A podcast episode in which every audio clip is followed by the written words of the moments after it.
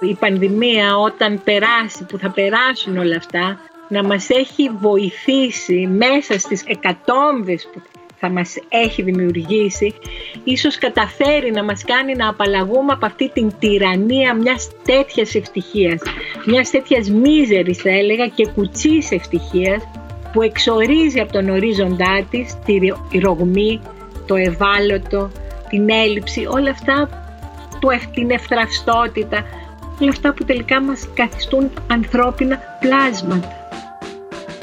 Μόλις ακούσαμε τη συγγραφέα και καθηγήτρια ψυχολογίας στο Πάντιο Πανεπιστήμιο, κυρία Φωτεινή Τσαλίκογλου, στη διάρκεια του webcast των διαλόγων το Δεκέμβριο του 20, με θέμα τις επιπτώσεις της πανδημίας στην ψυχική μας υγεία. Ζούσαμε τότε ακόμα τα πρώτα lockdown. Γι' αυτό σήμερα, πάνω από δύο χρόνια αργότερα, θελήσαμε να δούμε τι έχει να μας πει η κυρία Τσαλίκογλου για τα ζητήματα ψυχικής υγείας στο τώρα, την εποχή μετά την πανδημία. Όμως κάτι μεγάλο σκοτίνιαζε τη συζήτησή μας καθώς λίγες μέρες πριν είχαμε βιώσει ένα άλλο σοκ, το θάνατο 57 ατόμων στα Τέμπη, στο χειρότερο σιδηροδρομικό δυστύχημα που συνέβη ποτέ στη νεότερη ελληνική ιστορία. Στη σκιά αυτού του γεγονότος, η συζήτηση μας άγγιξε αναπόφευκτα το σκοτάδι, αλλά και τις πρώτες χαραμάδες φωτός μετά από μια τέτοια καταστροφή, εξερευνώντας τις δυνατότητες και τις ανάγκες της ανθρώπινης ψυχής. Είμαι η Φίβη Φρονίστα, δημοσιογράφος και μέλος της ομάδας των διαλόγων, μιας πρωτοβουλίας του Ιδρύματος Σταύρος Νιάρχος. Και αυτό είναι το podcast των διαλόγων του Ιδρύματος Σταύρος Νιάρχος. Καλησπέρα και καλώς ορίσατε στο podcast των διαλόγων. Καλησπέρα και από μένα. Κυρία Τσαλίκογλου, η τελευταία φορά που τα είπαμε στο πλαίσιο των διαλόγων ήταν το Δεκέμβρη του 2020, στη συζήτηση με τίτλο «Πώς επηρέασε τον ψυχισμό μας η φετινή χρονιά» 12 μήνες COVID-19.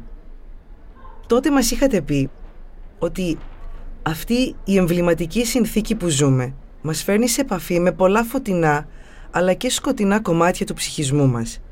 Ξυπνήσαμε σε έναν άλλον κόσμο. Τρία χρόνια μετά, εκτιμάτε πως ήρθαμε πιο κοντά στην φωτεινή ή τη σκοτεινή πτυχή της ψυχής μας; Πράγματι, τρία χρόνια μετά σίγουρα δεν θα σταθώ ούτε στην φωτεινή ούτε στη σκοτεινή πλευρά. Εκείνο που μου έρχεται να σας πω, μου έρχεται να μιλήσω για μια, για μια συνάντηση που εξακολουθεί να υπάρχει και ίσως εντείνεται λόγω, το ξέρετε μας τροφοδοτεί συνέχεια η συγκυρία, η επικαιρότητα μας δίνει συνεχώς ενάβσματα να ερχόμαστε σε επαφή τελικά με αυτό το, πώς να το ονομάσω, φώτινο-σκοτεινό κομμάτι μας.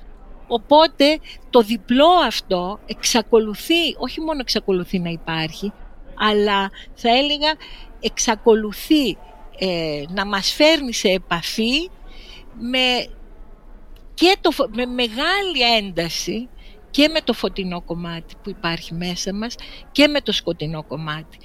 Και βέβαια τώρα δεν μπορούσα να, να δώσω μια άλλη απάντηση γιατί είμαστε κάτω από τη σκιά, είναι πολύ νοπή και πιστεύω ότι θα παραμείνει ζωντανή η σκιά αυτής της αδιανόητης απώλειας αυτής της συντριπτικής, αυτού του συντριπτικού συλλογικού τραύματος που ζει η χώρα μας τις τελευταίες μέρες με την τραγωδία στα ΤΕΜ.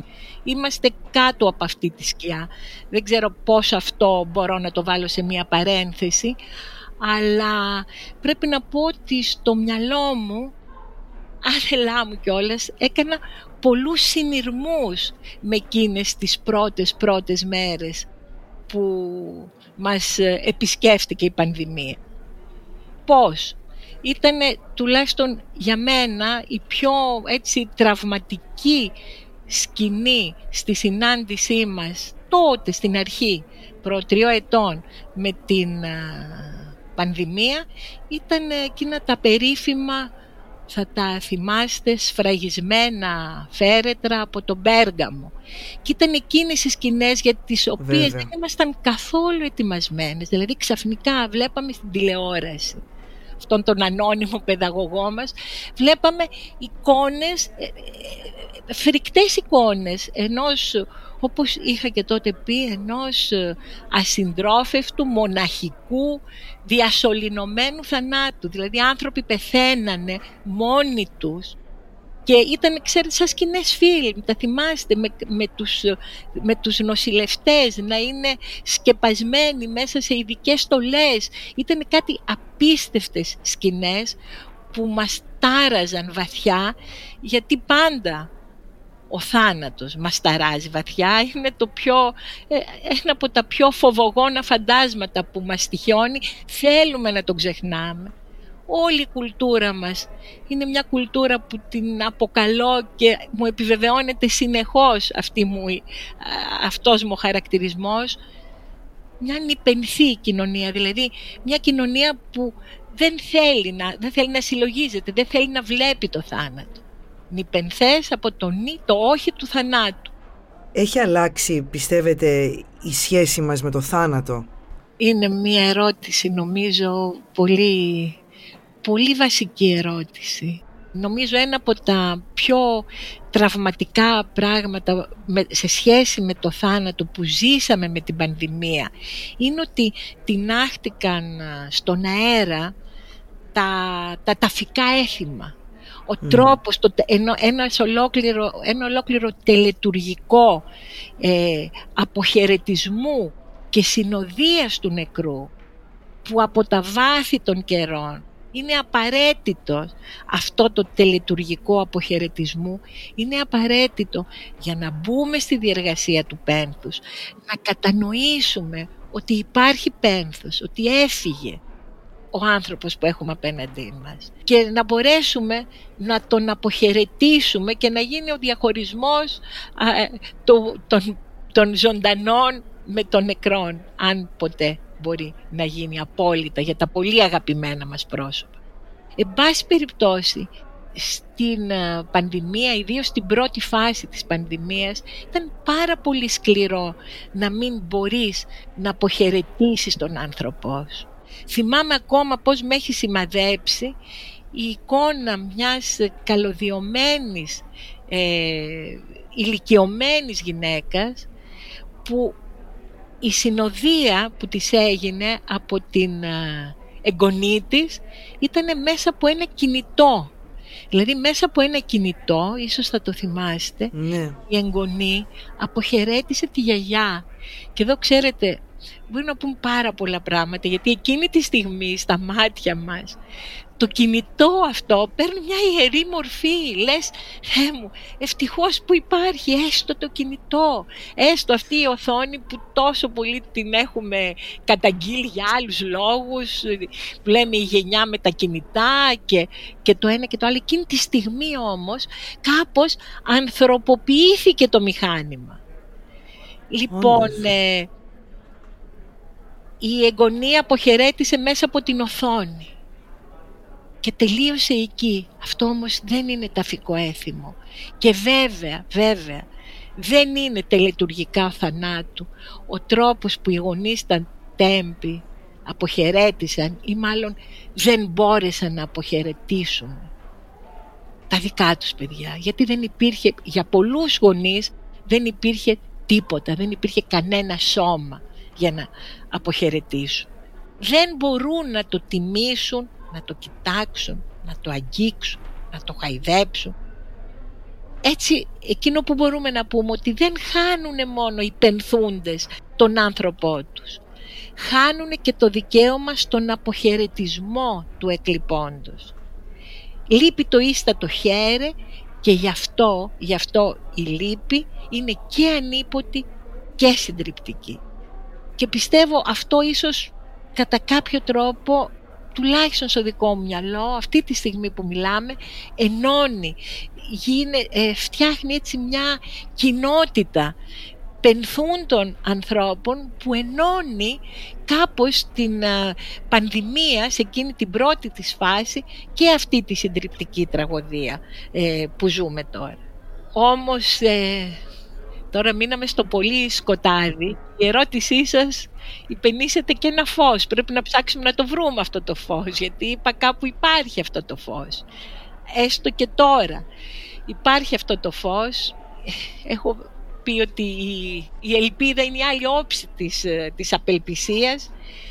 Ας πούμε στα τέμπη η ελπίδα για μένα και φαντάζομαι για πάρα πολύ κόσμο είναι σε αυτά τα παιδιά.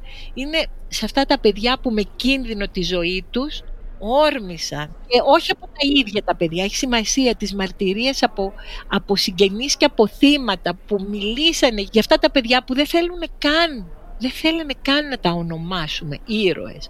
Όρμησαν λοιπόν στις φλεγόμενες λαμαρίνες για να περισσώσουν τον διπλανό τους. Αυτό είναι το φωτεινό κομμάτι, αυτή η έγνοια για τον άλλον που λέει και ο Λεβινάς είναι αυτό που μας κάνει, που μας καθιστά ανθρώπινα υποκείμενα. Αυτό είναι που μας ανθρωποποιεί, αυτή η έγνοια για τον άλλον. Αυτή δεν έπαψε να υπάρχει. Ούτε στην πανδημία είδαμε πραγματικά ανθρώπους να, να φεύγουν έξω από τα ωριά τους, να παραμερίζουν τον εαυτό τους για να προσφέρουν. Πάλι πάω μπρος πίσω, πανδημία, τέμπη, τέμπη, πανδημία, αλλά έτσι με πάει το μυαλό μου. Λοιπόν, είναι μια απάντηση στο θάνατο αυτή η έγνοια για τον άλλον. Ας πούμε θα είδατε τα ξαπλ... τους ξαπλωμένους μαθητές στο προάβλιο ενός σχολείου που με τις σχολικές τσάντες τους είχαν σχηματίσει τη λέξη «Πάρε με όταν φτάσεις». Ναι. Που δηλώνει και τη συμμετοχή τους αυτό. Δεν είναι απ' έξω τα παιδιά, ξέρετε κατα, καταγγέλνουμε τα νέα παιδιά ότι είναι θεατές σε ένα κόσμο που εκτιλήσεται ερήμην τους. Τους καταγγέλνουμε ότι είναι με, με ώρες μέσα στα media, στα social media, ότι είναι εθισμένοι, που είναι εθισμένοι. Λες, λες και φταίνε αυτοί όταν τους έχουμε βάλει, τους έχουμε ρίξει το δέλεα όλων αυτών των περισπασμών μέσα στη ζωή τους.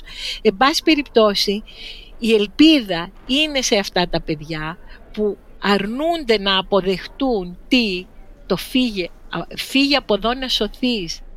Η αλήθεια είναι πως αυτό με τα τέμπη ακόμα μιλάμε για τη λαχτάρα να επιστρέψουμε στην κανονικότητα. Η κανονικότητα από τον κορονοϊό, η κανονικότητα από το ένα από το άλλο. Και τώρα είμαστε σε μια, σε μια φάση που το ψιλοπλησιάζαμε, ψιλοπηγαίναμε προς την κανονικότητα και είχατε πει κιόλας τότε, είχατε πει ότι την προηγούμενη κανονικότητα αξίζει να τη σκεφτούμε μέσα από τα κενά και τις ανισότητες που έχει θεσπίσει και ότι δεν αποτελεί από μόνη της ένα ονειρικό πεδίο, δεν είναι ονειρικό πεδίο στην οποία αξίζει να επιστρέψουμε. Το καταλάβαμε ίσως πιο έντονα τώρα και με τα τέμπη, γιατί και αυτό ήταν μια κανονικότητα, πώς πηγαίναμε, πάμε ναι, και βλέπουμε. Ναι, ναι, ναι, ναι. Μήπως μας, μας έκανε να φτάσουμε πιο κοντά σε μια αποδοχή της διαφορετικότητας, σε αντιπαράθεση με την κανονικότητα; Ε, αυτό είναι, πάμε στο φωτεινό κομμάτι πάλι. Λοιπόν, αυτό που λέτε, γιατί ήδη όταν απειλήθηκε τόσο πολύ η ψυχική μας ισορροπία, που πράγματι απειλήθηκε, βέβαια πιο πολύ απειλήθηκε από τα ήδη επιβαρημένα ψυχικά ευάλωτα άτομα, αλλά πάρα πολλοί κόσμος πλησίασε, κατάλαβε τι σημαίνει να έχεις αγωνίες, να παθαίνεις ακόμα και κρίση πανικού χωρίς να πάσχεις από μια διάχυτη ε, αγχώδη διαταραχή, σώνη και καλά. Ξαφνικά δηλαδή αυτό που λέμε φυσιολογικό πλησίασε με αυτό που λέμε παθολογικό. Και αυτό είναι απολύτως από τη μεριά της, ε, της φωτεινής τάξης των πραγμάτων. Δηλαδή αυτά τα, τα πλασματικά έτσι κι αλλιώς διαχωριστικά, από εδώ η ομαλή, από εδώ η παθολογική, που, που αξίζει να μην καθορίζουν τη ζωή μας αυτά τα, τα διαχωριστικά. Θυμάμαι Έχουμε πάντα... ευαισθητοποιηθεί δηλαδή ίσως. Ακριβώς, μια κοινότητα οδύνης δηλαδή, που είναι από τη μεριά του ανθρωπισμού. Και άλλωστε αυτή η έννοια της κανονικότητας αξίζει να τη θέτουμε υπό αμφισβήτηση κάθε λίγο και λιγάκι. Και η πανδημία λοιπόν με το έστω που μας υποχρέωσε να μείνουμε λίγο μόνοι με τον εαυτό μας. Ξέρετε πόσος κόσμος δεν το άντεξε αυτό, πόσος κόσμος ήταν άμαθος να μείνει για λίγο μόνος του. Ήταν απειλή για το μυαλό του, για το συνέστημά του. Όμως αυτό το μένω μόνος είναι ταυτόχρονα και μία συνθήκη που είναι από τη μεριά μιας διεύρυνσης και του μυαλού και του στοχασμού και μιας άλλης επαφής ακόμα και με τον άνθρωπό σου. Να πάμε τώρα σε μια πιο σκοτεινή πλευρά. Ε, γιατί μια πρόσφατη έρευνα αποκάλυψε πως στην Ελλάδα στην περίοδο της πανδημίας διπλασιάστηκε η σωματική και η ψυχολογική βία κατά γυναικών από οικείους συντρόφους Ναι. Και μας είχατε πει και τότε ότι ο εγκλισμός αυτός αποκάλυψε τα όρια των σχεσεων Χρειαζόμαστε πιο πολλά safe spaces; Τι είναι αυτό που πρέπει και που μπορεί να αλλάξει; Εδώ μπαίνουμε τώρα στο σκοτεινό κομμάτι της, ε, της βίας που, που έχει χαρακτηριστεί ότι είναι μια πανδημία μέσα στην πανδημία αυτή η βία και μάλιστα η ενδοοικογενειακή βία. Και μάλιστα η βία με θύματα είτε τις γυναίκες είτε τα μικρά και απροστάτευτα παιδιά. Πιστεύω ότι αυτό το το άγχος του θανάτου που μας περιστοιχίζει όλο αυτό τον καιρό κάπου συνδέεται με τη βία. Είναι φορές που αυτή η βία είναι και μια μορφή, είναι όταν αποδυναμώνονται οι άμυνές μας, δεν μπορούμε να διαχειριστούμε αυτή την πίεση και ξεσπώντας πάνω στον άλλον γίνεται μια εκφόρτιση του άγχους του θανάτου. Ενός άγχους θανάτου και μιας αδυναμίας να διαχειριστούμε αυτό το, αυτό το άγχος. Ε, υπάρχουν όμως και άλλα πιο αόρατα, πιο συνειφασμένα με την ιστορία του καθενός μας θέματα. Ας πούμε να έχεις εσύ ο ίδιος υποστεί, να έχεις υπάρξει θύμα βίας, ιδίως στα παιδικά σου χρόνια. Και ακόμα χειρότερο θύμα βίας από το δικό σου, από το στενό οικογενειακό περιβάλλον. Να είσαι ο ίδιος, να έχεις υπάρξει ο ίδιος κακοποιημένο παιδί. Και εδώ ξέρουμε πόσο πολύ ισχύει αυτό το διαγενεαλογικό τραύμα που λέμε και πόσο το αλωτινό θύμα, το αλωτινό ανυπεράσπιστο θύμα μπορεί να μεταμορφωθεί σε έναν στιγνό θήτη όταν έχει μείνει ανεπούλωτο το τραύμα. Λοιπόν, υπάρχουν, για να μην τα βάζουμε όλα μέσα στον ίδιο καζάνι, υπάρχουν πάρα πολλές ιδιαιτερότητες που συνδέουν μεταξύ τους τους δράστες αυτών των πραγματικά αποτρόπαιων πράξεων βίας απέναντι στον, στο συνάνθρωπό τους, απέναντι στη γυναίκα, στη σύντροφο. Και, και πραγματικά εδώ είναι η ηρωνία του πράγματος γιατί αυτό που λέμε και ισχύει ότι ο ανθρώπινος δεσμός είναι ο πιο σημαντικός παράγοντας ψυχικής υγείας. Αυτό είναι που μας στηρίζει στην ψυχική μας υγεία. Και βλέπεις από παράγοντας ψυχικής υγείας ο δεσμός να μεταμορφώνεται σε παράγοντα καταστροφής. Αυτή είναι η ηρωνία της ιστορίας. Λοιπόν, ε, όλα αυτά που οι ίδιοι τους επικαλούνται βέβαια είναι μόνο για να ε, μπορούμε να τα ακούσουμε ε, το άλοθη της κακιάς ώρας, το θολωμένο μυαλό, η επίκληση της τρέλας, όλα αυτά είναι τρομακτικές και ανυπόστατες δικαιολογίες βεβαίως που κρύβουν από πίσω, αν ακούσουμε τι σημαίνει πίσω. Ε, αν ακούς τον άλλο να λέει με απατούσε, ήθελε να με αφήσει. Τι λέει πίσω από αυτό, τι σημαίνει; Ε, μπορούμε με ένα τρίτο αυτή να ακούσουμε θέλω το θύμα μου να μην υπάρχει γιατί αν τυχόν υπάρχει σαν αυτόνομο πλάσμα πάει να πει ότι εγώ δεν μπορώ να υπάρχω. Δηλαδή βλέπουμε ανθρώπους τροφοδοτημένους βέβαια από μια ολόκληρη πατριαρχική ιδεολογία να στηρίζουν τη δική τους ύπαρξη στην απανθρωποποίηση του θύματος και σε μια τυφλή υποταγή της γυναίκας στην επιθυμία του. Είναι σαν να, λέμε, σαν να τον ακούμε να λέει την αφανίζω για να μην υπάρξει. Είναι ένα πράγμα που μου ανήκει δικό μου. Μην ξεχνάμε εδώ πέρα είναι και η επιβολή μιας ε, κυριαρχίας από τον υποτιθέμενο δυνατό στον υποτιθέμενο να μου επιτρέψετε να πω αδύναμο. Μέσα στην πανδημία γράψατε το μυθιστόρημα «Ο Αζόρ και ο κύριος των εννέα, ε, που είναι για έναν εγκαταλειμμένο σκύλο. Τι σας ενέπνευσε να γράψετε για έναν αδέσποτο μέσα στο lockdown? Ήτανε, αν θέλετε, ήταν το στήριγμά μου σε αυτή την, αυτή την πολύ σκοτεινή περίοδο. Με ποια έννοια. Ο Αζόρ καταρχήν δεν είναι μυθιστόρημα, είναι μια μικρή ιστοριούλα. Είναι το πιο μικρό βιβλίο που έχω γράψει. Είναι το πιο μικρό και ταυτόχρονα ίσως από τα πιο περιεκτικά. Είναι ένας σκύλος εγκαταλελειμμένος από τη μάνα του. Θυμάστε εκείνες τις φρικτές βεβαιώσεις που έπρεπε να υπογράφουμε ότι θα βγω για 10 λεπτά, 9 η ώρα και θα συνοδεύω ένα σκύλο ή θα πάω στο φαρμακείο, τα θυμάστε; Ναι, μετακίνηση 6, 3, 2. Εφιάλτης τώρα, είναι σαν γκραν αλλά έτσι ζούσαμε πριν λίγο καιρό. Είναι τρομερό πόσο, πόσο γρήγορα το έχουμε ξεχάσει. Ναι, είναι απίστευτο. Ο Αζόρ λοιπόν που ήταν πεταμένος και ε, τον φαντάστη, το φαντάστηκα λίγο είναι σαν ε, στο Βυζαντινό, η κήπη του Βυζαντινού Μουσείου που κάνουν και μία σαν παραπέμπουν στα ηλίσια πεδία κάπου εκεί τον φαντάστηκα να υπάρχει, να έχει πεταχτεί ο μικρός Αζόρ και κάπου εκεί συναντήθηκε μέσα στην εποχή του lockdown έναν κύριο τον Εννέα, ο οποίος τι ήθελε; Έψαχνε να βρει ένα πεταμένο σκυλί για να το πάρει σπίτι του και να μπορεί κάθε μέρα στις 9 η ώρα να βγαίνει βόλτα μαζί του. Και το αρέσποτο όταν είδε κάποιον να το πλησιάζει ε, έκανε μια ολόκληρη φαντασίωση ότι επιτέλους θα γίνει κανονικό σκύλος, θα του βάλει κάποιος ένα λουρί στο λαιμό του, θα το φροντίζει, θα ξανασυναντηθεί με, την, με τη μητέρα του που τον πέταξε έξω με το που γεννήθηκε, που τον κακοποίησε, ότι θα γίνει μια επούλωση του αρχικού τραύματος. Και βεβαίως κατάλαβε εκείνη τη στιγμή υπάρχει μια στιγμή συνειδητοποίησης πολύ τραυματικής ότι θα ήταν ένα εργαλείο και μόνο. Ναι.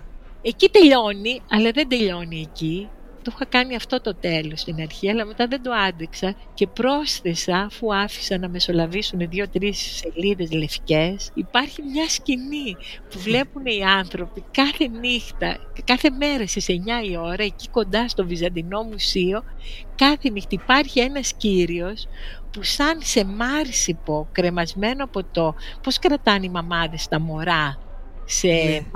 το μωρό τους κρεμασμένο πάνω στο στήθος τους είναι ο κύριος των 9 που βγάζει βόλτα σαν μωρό στην αγκαλιά του τον Αζόρ. Η σχέση δηλαδή λειτουργήσε, ανατράπηκε το κακό προγνωστικό και έγινε μια σχέση βαθιά στοργής και αγάπης. Αυτό είναι. Ότι άρα δεν μου αρέσει να βγάζω ηθικά διδάγματα, αλλά το ηθικό δίδαγμα είναι εδώ ότι πάντα, πάντα, μα πάντα υπάρχει το περιθώριο μιας ανατρεπτικής ελπίδας ανατρεπτικήσω. Και είστε αισιόδοξος άνθρωπος. Θέλετε να δώσετε αισιόδοξο τέλος. Ε, ναι, εσείς φταίτε που είπατε στην αρχή για το φωτεινό και το σκοτεινό. Ε, ναι. Ξεκινήσαμε με αυτό και νομίζω μπορούμε να τελειώσουμε με την α, υπόμνηση του φωτεινού. Το έχουμε ανάγκη άλλως. Σας ευχαριστώ πάρα πολύ για το χρόνο σας κυρία Τσαλίκογλου και για την υπέροχη αυτή μας κουβέντα. Ευχαριστώ πολύ πολύ κι εγώ. Τους διαλόγους επιμελείται και συντονίζει η Άννα Κίνθια Μπουσδού και υλοποιούνται με τη δημοσιογραφική επιμέλεια του μη κερδοσκοπικού δημοσιογραφικού οργανισμού IMED. Για περισσότερα επισκεφτείτε το snfdialogues.org.